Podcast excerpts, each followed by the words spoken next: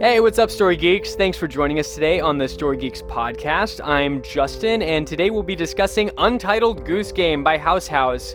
Cue honking sound. Nice. All right. I consider myself a casual gamer, like much of our current Story Geeks community, but I am joined today by a serious gamer. My co host for this series, Mr. Ryan Swindoll. How's it going, Rye? Happy to be here. And with us for this episode is one of our fellow Story Geeks podcast hosts, Miss Natalie Guzman. How are you, Natalie? I am great. I am so excited to talk about this. It's going to be great. So, thanks for listening in. The Story Geeks podcast is produced by the Reclamation Society. And to make sure you don't miss any of this series on video games and to check out our other great content, please join the Story Geeks Facebook group. That is where most of our dialogue is happening for each of these games. And if you want more information on us and a backlog of all of our content, check out thestorygeeks.com. This is our first podcast discussing a specific video game, and we've got four more games on the way, but we wanted to make sure we began with a spoiler warning. Similar to how we approach our Dig Deeper episodes, we'll be looking at big ideas and discussing this game in its entirety. So if you aren't ready to hear about the game yet, go play it and then come back to this podcast. But with that being said, Ryan, as the curator of our list, could you give us a quick synopsis of the game? Absolutely. So, this is a puzzle and simulation game, a very unique kind of game where you play as a goose, complete with the waddle, the goose physics, the honk button, the neck bend and wing flap, and all of those beak grabbing behaviors. and you emerge from your habitat across the pond and waddle into town and immediately becomes apparent you have an agenda, this mischief list. And your first unsuspecting subject is this gardener. So you're tasked with stealing his thermos and picking all of the things out of his garden to make a picnic on a blanket and to get him wet and to steal his keys and lock him out of the garden and just basically ruin his day. And so once you complete these tasks, he goes, he puts a sign out saying no goose and you even cause him to hit his thumb by honking at just the wrong moment and he misses with his hammer. And then he falls into the gate, falls over, whacks his head, and now you have access to the next part of your journey. And so you continue forth waging all kinds of havoc through the town. And finally, in the great reveal at the end, you go into the model town. And mm. this reminded me a lot of Hot Fuzz and the the whole idea at the end that the town is so into themselves that they have a model of themselves. Right. And like in Hot Fuzz, the steeple gets broken off, but that's very different in Hot yeah. Fuzz versus Untitled Goose Game.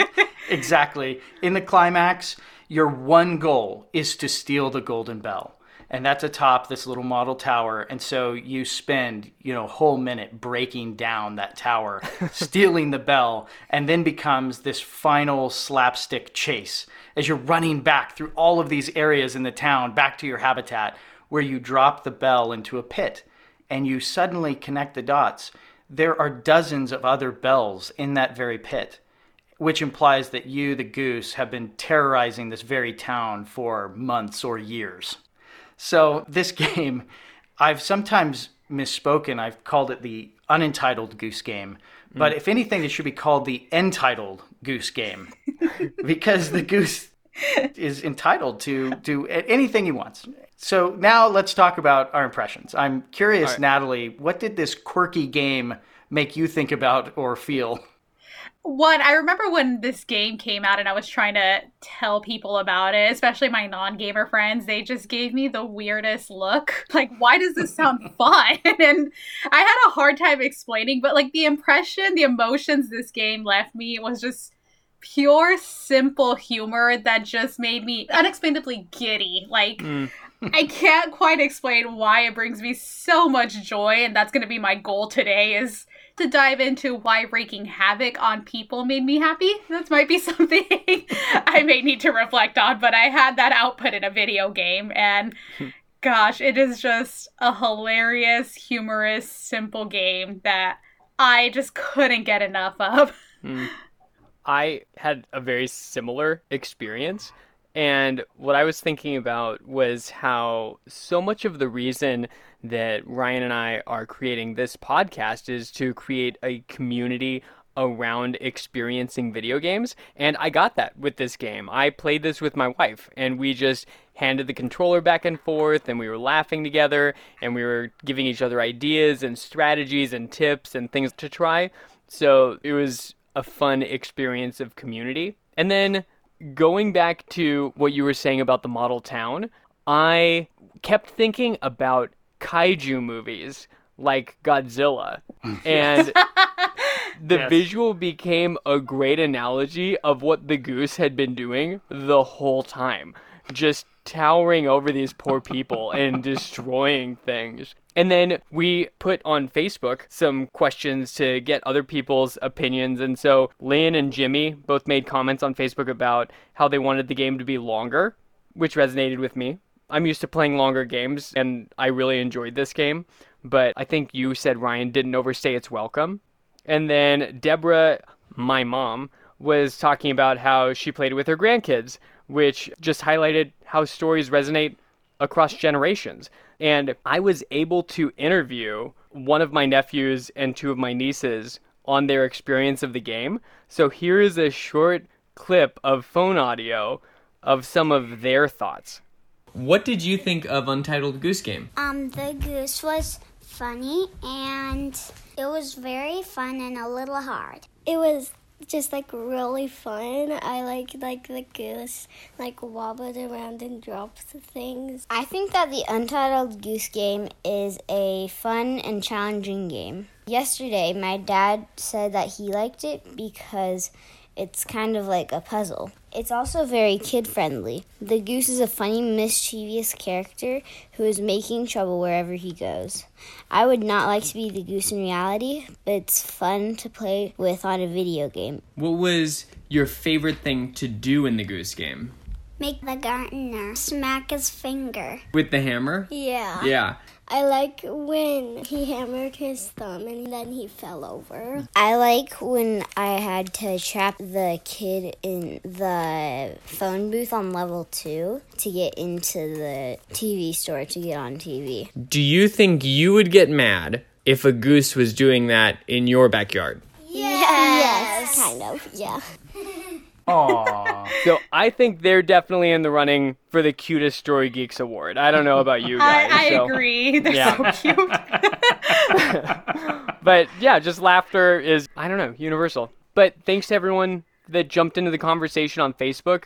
We want to keep that momentum going and keep making this feel like what we're calling, quote unquote, a book club for video games. So I'm glad that we were able to get some of that interaction.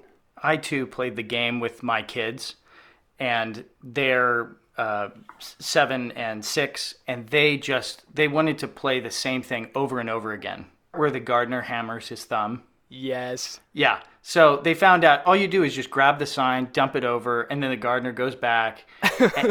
he sets the sign back up, raises the hammer, you know, oh, not yet, not yet. And then the the 6-year-old was so excited when he just nailed the honk right at the right time and bam, hits his thumb and falls over. And it's it's just this moment of triumph and he just in glee over his over his caused pain over the gardener. And that's so early in the game. You heard in the clip that my nieces and nephews talked about that too. So there's something universal about that moment. I love that like we're talking about who we played this game with. Um, in my situation, my fiance and I actually brought our Nintendo Switch over to his parents' house because he was so excited to show them this. They have a great sense of humor and they don't play video games whatsoever. But during a visit to his parents, we were able to hook the whole system up and play the entire game from start to finish. And you would have thought we were watching like a couple hours long comedy, but they mm. could not stop laughing. And it was the same reaction the moment the gardener hits his thumb on that sign. Like his parents just howled with laughter. So I love the humor that ranges from kids to grown-ups and like from our children to our parents. It's it's phenomenal. Uh, so there's this idea called is it is it called Schadenfreude or something like that? Schadenfreude. Schadenfreude. Schadenfreude. Something Okay. along those lines. I'm not a fluent German speaker, but Yeah, me neither. I'm familiar with the word. I'm not familiar with the word. I'm listening. oh, you're gonna you're gonna love this. that idea runs through this whole game. It's the it's the idea that we take pleasure in other people's pain. and and in fact, this becomes a bonding moment for all of us here as we have bonded with our wife, fiance, kids, grandkids over the pain of these poor townsfolk. And I think this was this was my outlet of experiencing Schadenfreude. I'd like to consider myself a thoughtful, kind, empathetic individual in real life. I really, really hope that's the case. But there was something very, uh, I guess the word is just fulfilling about being able to wreak a little inconvenience and find joy of it, if at least in a fictional setting. I'm curious why. why is this game so funny, right? Why does uh. why do we want to share the misfortune together? It may be because we've got bad memories with geese that we're all working mm. through, you know? Deep down when we were children, a goose did something to you. And this this game is our working of it out. One of the things that I found funny was how seriously I was taking the game for such low stakes. You know, when I'm trying to sneak and be really stealthy, and I read a couple articles that compared this game to Hitman or Splinter Cell with no violence. And so I think I was taking it with that kind of intensity at times. But then, you know, kind of having to back up a minute, and I'm like, okay, I'm just stealing a carrot. I'm just trying to put loo paper in a basket. You know, it's very low stakes. And so I think that juxtaposition was really funny for me. And then I also think the simplicity of the art and the sound design made so much funny. Like just the sound of the pitter patter of the feet on different surfaces would strike me as hilarious every now and then. Or just the sound of something heavier grinding against the ground as the goose was just trying to drag it from place to place struck me as so funny. So there were just even simple audio cues that were striking me as hilarious. that soundtrack is a remix of Debussy preludes, and it's a jazz piece.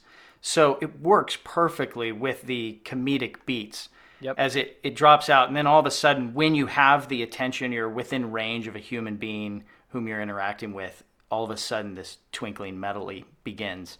And then as you sneak in or grab something and the human is now chasing you, it soars. And it's so clever how these musical cues are playing or, or like riffing or improving off of what you are doing as you play, which makes it almost like you're composing music in the moment, a music of mischief. Yes, I think you could have like a good deep conversation with the Joker about that. That's awful. The the other things I noticed were it's this whole idea of the penguins. Um, why why do we find penguins so cute? And it's this appropriation of their waddling walk. It looks like a toddler. And hmm. it struck me that the goose is kind of similar, waddling a little bit like a toddler through this town, half sized, and of course getting into a toddler's kind of trouble, grabbing things they shouldn't grab. And you can imagine the goose as being very Machiavellian, you know, with his list and, you know, going to cause all the kind of pain he possibly can. Or you can imagine him as just being brainless and not having any idea what he's doing, mm. but ending up doing the most the things that would most ruin this person's day. Mm. Was was there a task that any one of you found like as your favorite to accomplish on any of those lists? Because I know for my fiance and I, our absolute favorite was getting the boy to buy back his own toy, his own toy airplane. um, I don't know what it was about that that just made us laugh so hard. And then we realized you can do that an infinite amount of times. Oh no. So we probably spent 10 minutes doing that exact same thing a fair number of times. That had to be my favorite task out of all of those on the list. That's hilarious. I don't know what it was, but that little boy, and in the credits, he's referred to as the wimp. He is. He was the only one that I had a sense of remorse about at all. Especially as you get into the additional ones where it's like, trip him in the puddle. Like, oh, poor little guy. I'm so sorry. I'm just doing this for the check mark. I'm so sorry. Well, that probably has to do with what we're talking about. We might have this like ingrained fear of geese from our childhood experiences trying to get near one. So that's this poor boy's experience with one. Yeah, yeah, my kids loved putting the goose on television. Yeah. Sneak, sneaking into That the TV funny. shop. Yeah. I think the achievement that I liked was getting all of the flowers together. I think somehow I justified, like, I'm creating beauty, so all the destruction that I'm causing is now justified because of these five flowers in the basket. Yeah, there's a lot of genius in the mechanics of the game. When you're dragging something, it's always more intense because you move slower mm. and the humans can catch up. And so you you try to get a running start and sometimes you you get caught and then when they grab say the broom, you're like dangling from the end and won't let go or you let go and, and fall. and these just animation touches were these genius moments in just how, how the game how the game was composed. Mm. And i think it, it lent a lot to the humor of it for me just observing those comedic beats. Even the moment you're observed they make a little hop and Yeah. spread their legs. Like they get into that you know hamburglar stance and they begin to like twinkle after you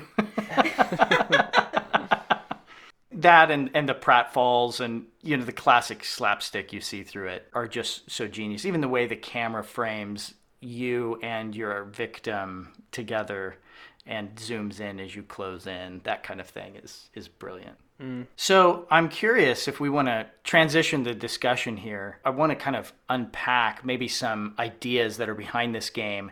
And it is a joking game like a, a comedy game. So Yeah. in some ways it's it's a little silly to have a conversation like this about it. But yet i think in this era of covid and lockdowns and this whole idea of the town around us falling to ruin in some regards there there is this allegorical or metaphorical kind of idea behind this game that we find very cathartic. We play as the goose as the you know the virus unleashed on the town. Uh, but i'm curious if the game can be read as a metaphor and if if you two see it that way I I definitely do. Like one of my biggest takeaways is as we grow up, we obviously mature and sometimes we kind of lose our connection of fun that comes with childhood and an aspect of childhood is mischief. And like we Yeah. are not expected to be mischievous individuals as hmm. adults. We're expected to be mature and you know be the the thoughtful ones, the idea makers and I think that's why this game resonated a lot, not just with kids, because kids by nature are mischievous, but adults, we don't have the opportunity to be mischievous and not face bigger repercussions than when we were children. that that is so interesting Yeah, that's I think that's why I found it such a cathartic and hilarious experience because mm. I don't have that opportunity, nor do I actually want to cause harm on others. But at the end of the day, while sure this goose does cause the little wimp to trip, uh, he's still okay in a sense. I mean, he's scarred in regards to geese, but he's still okay. The shopkeeper still has her shop. The gardener has his garden, maybe a couple of less flowers there, but he still has his garden. And I don't know, I just found it as an interesting release of mischief without causing a whole lot of harm on others, if that makes any sense. Hmm. it seems like mischief there's a goodness to it or there can be Probably. I it, and I'm trying to think of what that goodness might be. Maybe just a personal search of joy. Maybe you need to be a little mischievous and be a, think a little bit outside of those straight edge, boring lines of adulthood to go after what makes you happy. Mm. there's a constructive and a deconstructive part to mischief. There's the tearing of the thing down, right? The order, the chaos that comes when the mischief happens. But then there's something that is learned as a result of it. Like this game is all about discovery. Hmm. Mm. What happens to the people when you mess with them in this these ways? It's like this human ant farm. And in some ways, like that's the the fantasy. It's being able to experiment with people in a way that you wouldn't otherwise be able to do. I mean, that sounds terrible when I say it, but it can also be, I think, kind of refreshing a little bit if you think of people as not being totally destructible. Like all these people in the town are, um, they go back to their lives, as you said, Natalie. Yeah. You know, they're not really harmed by this. So, yeah, what, what do you think, Justin?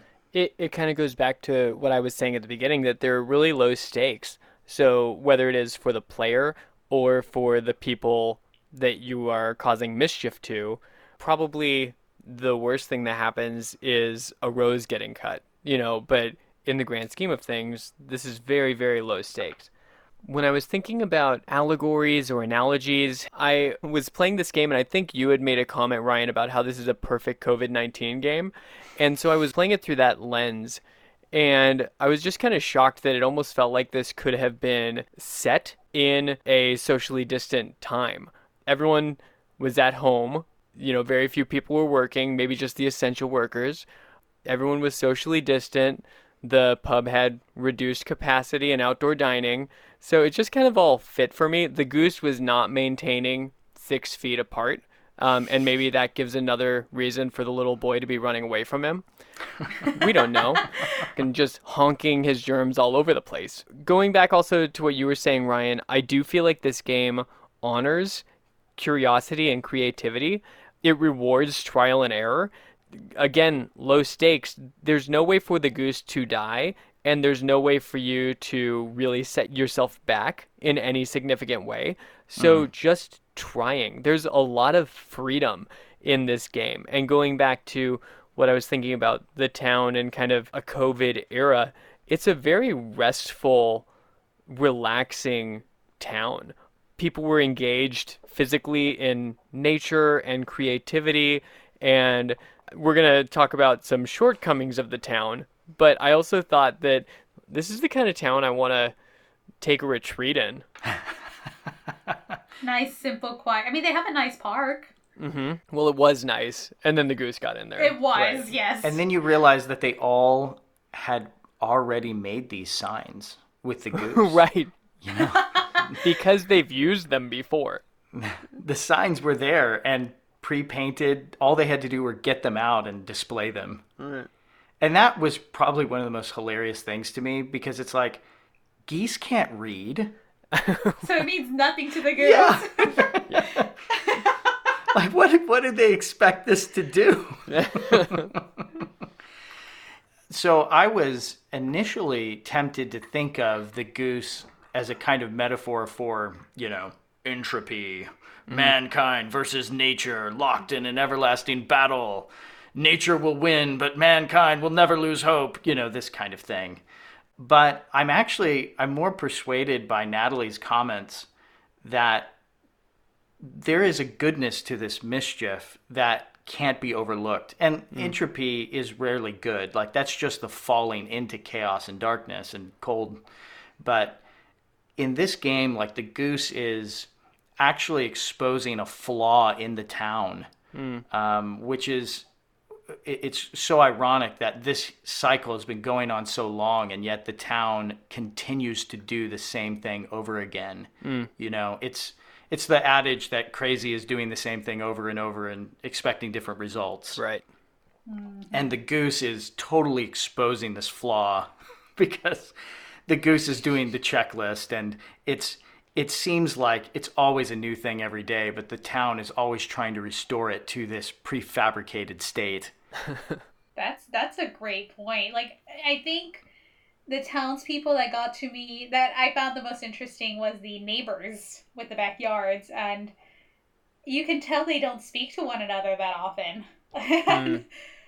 and yeah, yeah, your point of this goose exploiting a flaw of the town, like there is something that isn't being communicated by a majority of the community. And I see that the most with the neighbors. And I think it's evident in seeing how drastically different the personalities of those two are. Like one has a very prim and proper backyard, and the other one is very artistic and creative. Um, so who's to say one neighbor hasn't complained about like the artistic neighbor because they're not maintaining their backyard to like homeowners association status or anything of the sort? Because I can I can see that kind of conversation taking place, and that that's a great point. You're so right, though. We all try to kind of isolate from one another, even not even referencing the pandemic, right? We all want our own little space, curated and perfect, and you're not allowed to trespass on my lawn. Hmm. Right. So th- it brings me to perhaps my most interesting question that this game left me with, which is what is the town's flaw? Like, what is its biggest problem? Because the obvious answer would be the goose. but if there is something even good about the goose and something that we find even wholesomely amusing about it, because we're not merely just laughing at people's pain, we're laughing at their best laid plans going to ruin. And there's something kind of silly about their best laid plans that makes watching the ruin of it, as you said, Justin, the low stakes, kind of amusing because they mm. think they're the high stakes. Maybe it's I, I don't know the way I'm thinking of it is like we shouldn't take ourselves so seriously hmm. in everything. like sure that gentleman was growing that prize rose and you're right to him the loss of that rose when it gets clipped is his high stakes. How long did he spend growing it and priming it? And like he lost all that time, but at, at the same time, all I'm thinking of is you're still alive. like you hmm. still, there was no massive high stakes that was very dire or anything of the sort. It's just a loss of time that can still, like, he can come back and grow another rose. And is that rose really worth having such a fight with your neighbor, hmm. who you're going to be living alongside with for a very long time? Yeah, what it would be like to just have them come alongside each other and laugh at what's happening and have a bonding mm-hmm. moment around, you know, The the low goose. stakes destruction that is taking place. I was inventing these narratives as I was playing as the goose, you know, where I would honk and then they would respond almost as if I was having some kind of nonverbal conversation with them mm-hmm. and inventing kind of that interaction. But what's always interesting is that their response is to go back to their own thing and never to further engage with the hmm. goose. They mm-hmm. they just they give a little bit of tension, wariness, and then and then move along. And it's really interesting how they refuse to really recognize that the goose is a part of their town. In fact, they, they keep putting these signs out that say, no goose allowed. And yet he is a part of their town and has been for a while, and yet is still kind of ostracized for it. Hmm. Right. The way you were describing that imaginary conversation sounded like a dismissive, unengaged parent. Hmm. Oh. So I found it interesting that, except for the wimp, which you might say is 12 years old, there are no like younger children in this game. Yeah. Probably for good reason, because you know you can't go terrorizing children. but but I could imagine like this, if if they had this perambulator that was behind a fence and a baby was in there, that like part of the game would be performing for the baby and the baby cheering, you know, or giving things to the baby, because it seems hand in hand with this game that children would celebrate the exploits of the goose Right. like my Right. children did when they played it. Hmm. and you find a pacifier, so that almost feels like a way that the goose could have, yeah, engaged with the child, like almost caring for the child. But this makes me wonder if the town's biggest problem is simply that there are no children in it. Hmm. And if the goose is like a metaphor for a child doing the things that children do, causing mischief, you know, pecking at the foundations of the orderly wor- world around them to see how the blocks tumble, then like this town is a town that's like very opposed to children. Like they're anti children or post children in their makeup. Hmm. And that doesn't seem like a model town at all. Right. Right. Have you guys seen the movie Finding Neverland? Yeah. Yeah. I actually haven't, but I'm very familiar with the Peter Pan lore. Right. There's a really interesting scene where they are at the premiere for the play, Peter Pan, and it's the elite of the town are there, but then they bring in children from an orphanage, and that's very off putting to all these theater goers for a little while.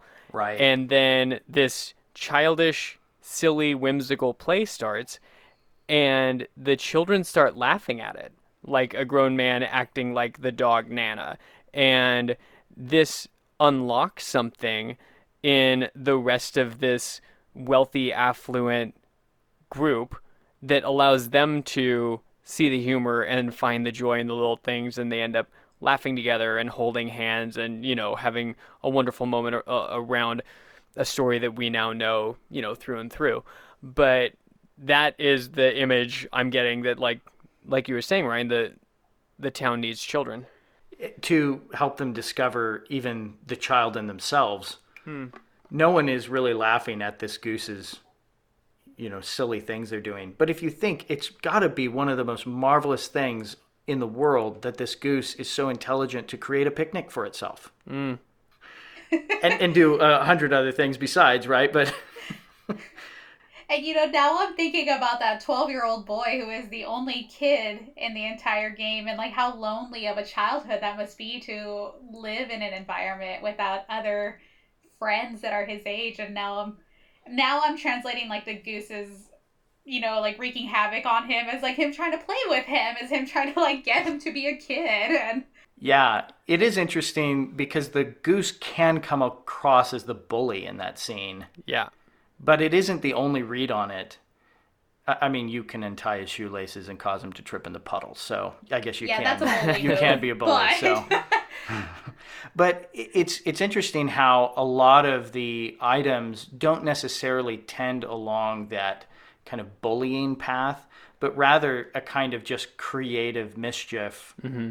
path. And even you can play with the kid. He's kicking a ball around, Yeah. and you can kick it with your beak and he doesn't really respond to that or play with you, but he probably should. Because if he did, I think a lot of players would engage in that fantasy of playing with this kid hmm. just to console him or, or, you know, share a bonding moment with one character in the game that is recognizing, you know, the, the fun. Yeah. So, one other thing that I feel like is a problem for the town, and I think this is totally tangential and trivial, but I kind of became a little fixated on it and just could not figure it out. So, I'm going to ask you guys who is creating the to do lists? Because they are handwritten on paper in cursive which seems to suggest that a human or other entity is setting the agenda for this goose. I think there are other ways they could have shown if it was a goose's to do list, but I'm used to having just a little more motivation and rationale explained uh, when there's like a mission in a game, and this game wasn't super interested in giving a background to where these to do lists were, which is fine. But do you guys assume that they're written by the goose, or is there another evil entity that might be, as you said, Ryan, a bigger problem for the town? I'm getting dun dun dun. dun dun dun, honk honk I honk. am mind blown. I'm like mind blown that I never stopped to ponder that. Like I just completely ran with the fact that this goose had a handwritten note and didn't stop to think who wrote it for him. And now I'm like, oh wow, who wrote this? Oh, that is so funny. That's that's a great question. Yeah, mind control. Would you kindly, Goose? Yes. No, it, it, it does make you wonder if it's really the um, you know, the id of the player, right? the, the unspoken urges of the player wanting to get into the most mischief. Uh, I resonate with that. suggestions, yeah, on, on the part of the the player's subconscious to direct the goose toward the most entertaining ends. Have you ever considered stealing his keys? No, but I do now. Yeah. oh, that's funny. The thing is, I'm like, as I'm thinking about it, I don't see it as the author being an evil entity. to the town folks it might look like that, but I'm seeing like it might be this like bigger entity that is trying to just bring that childlike fun back to a childless town. Hmm. Yeah. It's a Through child's it's it's a toddler's to-do list, right? you know, my my kids used to entertain that stuff before I disciplined them out of it, right? And you can't discipline a goose. Oh, I love it. But it does make you wonder, and this is, yeah, kind of takes it to a more personal level. Should we all have lists like that? Hmm. To cause a gardener to hammer their thumb. Yes. That's like the literally the worst example you could have chosen out of that list, but maybe. I mean, the picnic one, I absolutely. I've been. I've been wanting to like go on a picnic for a while, and I don't know when that's gonna happen in this pandemic. But it's I always like give that idea across to my fiance, like we need to have a picnic, like let's go on a hike and have a picnic, and I mean that's something I would absolutely have on my list. but would you steal all of a gardener's stuff to do it? That I'm not quite sure I would do that. they were very asocial. You know, that you you might think of you know of some kind of personality disorder with this mm. goose if you tried to do these kinds of things. But you Oh, know, man. children are forgiven for it, mostly because they just don't know. But there is something very experimental with it, and perhaps there is a different kind of response on the part of the town.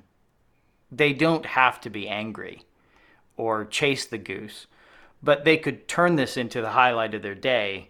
It's a mentality thing. Hmm. Even getting soaked, as the gardener does by that sprinkler head, you know, there's there's just a hilariousness to it. He could fall over laughing, but he never does. He falls over hitting his thumb, but it's precisely because he puts the sign out that puts him in that kind of harm's way. Hmm. And in fact, the same thing with the rose is when they put the signs out, right? Because the sign was blocking the handle to the crate with the rose. Hmm. And when that was moved, then you could drag the rose into harm's way. That's really interesting. All of the worst things that you do to the people generally happen when they put out the signs. Hmm. Well, like now I'm thinking of like how many like how many bad days have you had where it, everything that could go wrong has gone wrong and like how do you react to that because I'm thinking of several examples where I've just had what has been like the worst day of my life and the best reaction I can have to it is just to stop and laugh. Hmm. Yeah. Like I'm, I'm thinking of several of those days because I am already frustrated. Like I've already been late to work. I locked my keys in my car. Like what more can I do? And being angry and carrying that kind of behavior with me around and you know displaying that on other people that's not going to be constructive i'm going to be harmful to others in that aspect so i'd rather just can't like I can't wait to get home and tell my fiance, "Oh my gosh, guess what happened to me today? You're not going to believe this." Making a memory. yeah, that's such a fantastic takeaway. The ladies on that bench clap and applaud when they give you things to do and you perform for them and they're totally tickled by the goose's behavior. Mm. And it's like one of the most heartwarming moments of the game because it's an actual positive interaction with the humans in the game. It felt so mm-hmm. good to do. And I feel like that's also the only time we see two humans actively engaged in community. You can cause other people to need to interact with each other on one level or another, but I don't think anyone else in the game is naturally face to face emoting with each other. Yeah, it's true. They seem very apt to laugh at the goose's antics. Mm-hmm. And that stands out so differently from the rest of the town. Yeah, if only we could be more like that ladies on the pub bench. So, Justin, what are your takeaways from this? I walked away thinking a lot about empathy. And again, I think part of this is due to how mean I was to the boy wearing glasses. Um, but in the game, the goose is willing to watch and observe and learn what people do and what matters to them. And that practice of observation at its beginning could be used for good or evil. we we could have seen what people want and need and then just bring them gifts and assist in their endeavors. But this goose just does it to manipulate people and situations to its own end. Yeah, all to get the like you said umpteenth bell. So it just felt like there's a real lack of empathy and uh, relationship in this game, at least on the part of the goose. And my brother Jordan was thinking about uh, what people value. Uh, all the humans had those little thought bubbles over their head to show what they were thinking about or addressing. And um, they all had kind of a hierarchy of priorities, so you could, you know, misplace something else that they cared more about and they'd go after that first. But he, my brother was curious about what would pop up in our own thought bubbles if we were able to see our priorities. What would we get up to address? What could we not be bothered by? Um, and just you know, the the goose had a strange advantage being able to see the thoughts of everybody around him. but just kind of yeah, what what do we value? So yeah, just going back to that, doing everything to get the bell, I think could be seen on one hand as a nesting practice of a wild animal, but on the other hand, it could be seen as an example of avarice and greed and hoarding, just getting what you want, you know, without consideration for others. So I think that the reveal of the multiple bells in the ditch was one of the biggest laughs in the game for me because we've already talked about that. You come to realize, oh gosh, the town's been dealing with this and they probably will deal with this again. But it just left me in a weird place for, for how do I appreciate this goose that has done so much wanton destruction? Um, or it could be it could be putting the town in its place, right? Right. And that's that's been the interesting part of this conversation for me because those parts of my notes that I was just going through are what I prepared. So the conversation that we've been having is a completely different thought. I think of YouTube entertainer and former NASA engineer Mark Rober who uh, did the glitter bomb videos and um, recently released that video where he made an obstacle course for the squirrels that were stealing his bird feed. and and it was a delightful video watching you know of course the squirrels attempt and master the obstacle course and a celebration of their ingenuity but also like the the labors that one man put into building this completely frivolous activity for the wildlife in his backyard. And that that is just not done. Like where are where are the mark robers in our town making obstacle courses for you know our geese? Mm. you know where where is it in the untitled goose game? You know the the people who are looking at the ingenuity of nature and facilitating it toward a delightful, productive end of, of that, that learning and joy mm. uh, that, that is present in wildlife. And I think further, if the goose can be seen as kind of a metaphor for the mischief of children, you know, are our towns, is my town child friendly in that regard? Mm there are playgrounds down the street and i remember when i was a kid i could just wander off to my playground in my neighborhood and that was not an, an issue uh, at 10 years old. Right. And now i wonder if my 10 year old when he turns 10 if that's going to be possible for him. Hmm.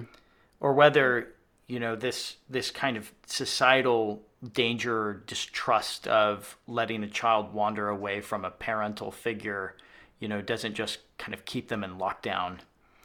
Hmm.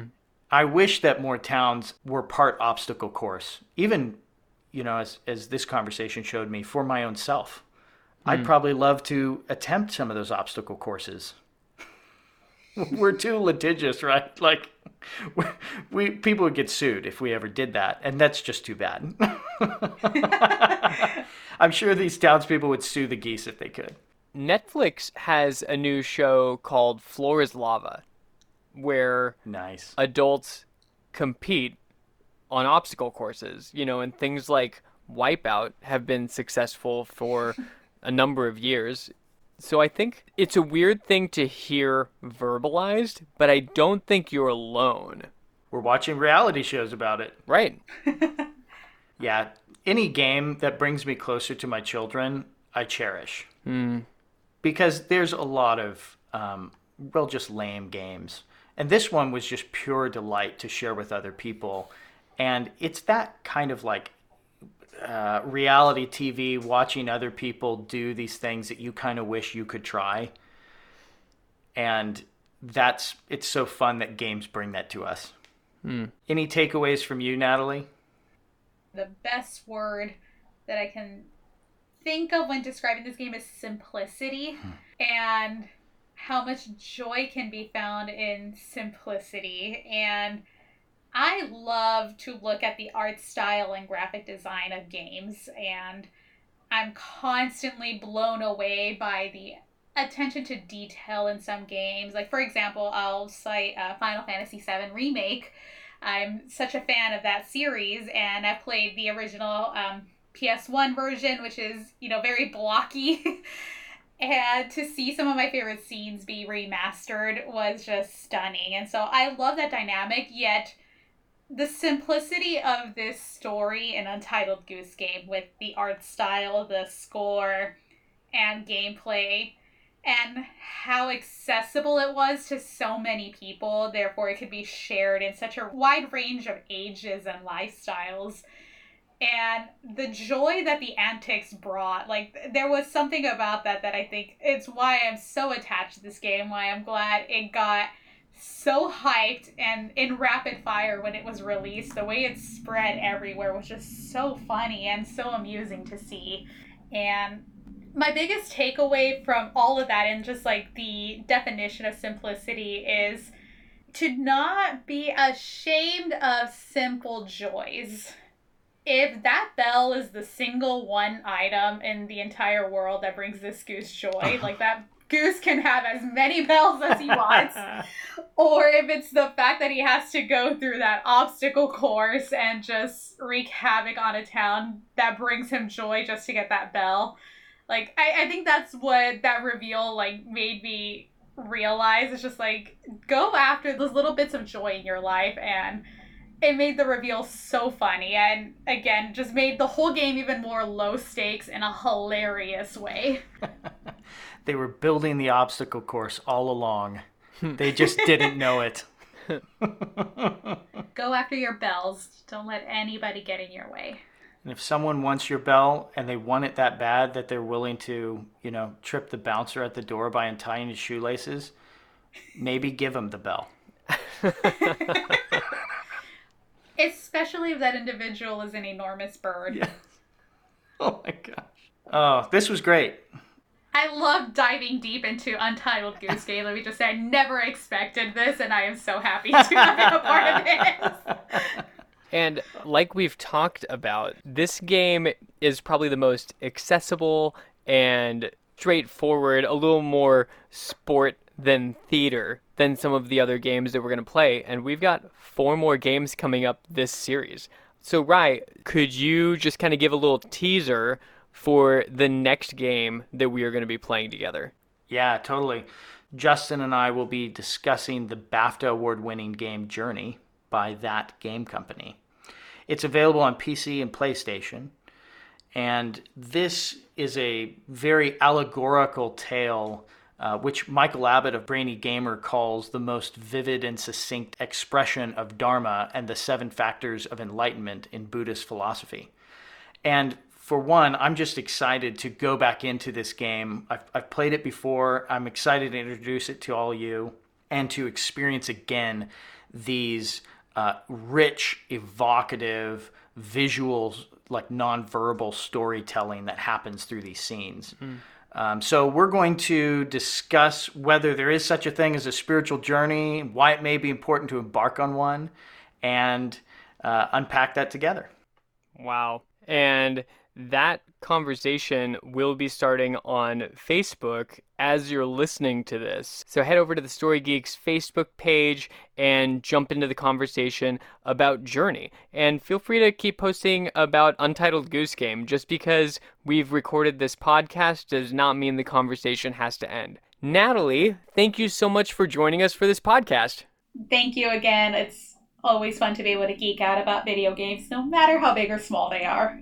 To our audience, don't miss that upcoming show on Journey or any of the other ones coming up later. Subscribe today on your preferred podcast provider. Remember, you can join the Story Geeks Club for free. The link to the club is in the show notes. And if you join as a VIP member, we'll prioritize your questions and comments here on the show, like you heard earlier. Learn more at thestorygeeks.com. If you want more content like this, please let us know and consider supporting us on Patreon. You can head over to our Patreon page to hear a short recording of Ryan discussing three other games that you might enjoy if you loved Untitled Goose Game. Thanks for listening, and as always, question everything in your favorite geek stories. And always seek the truth.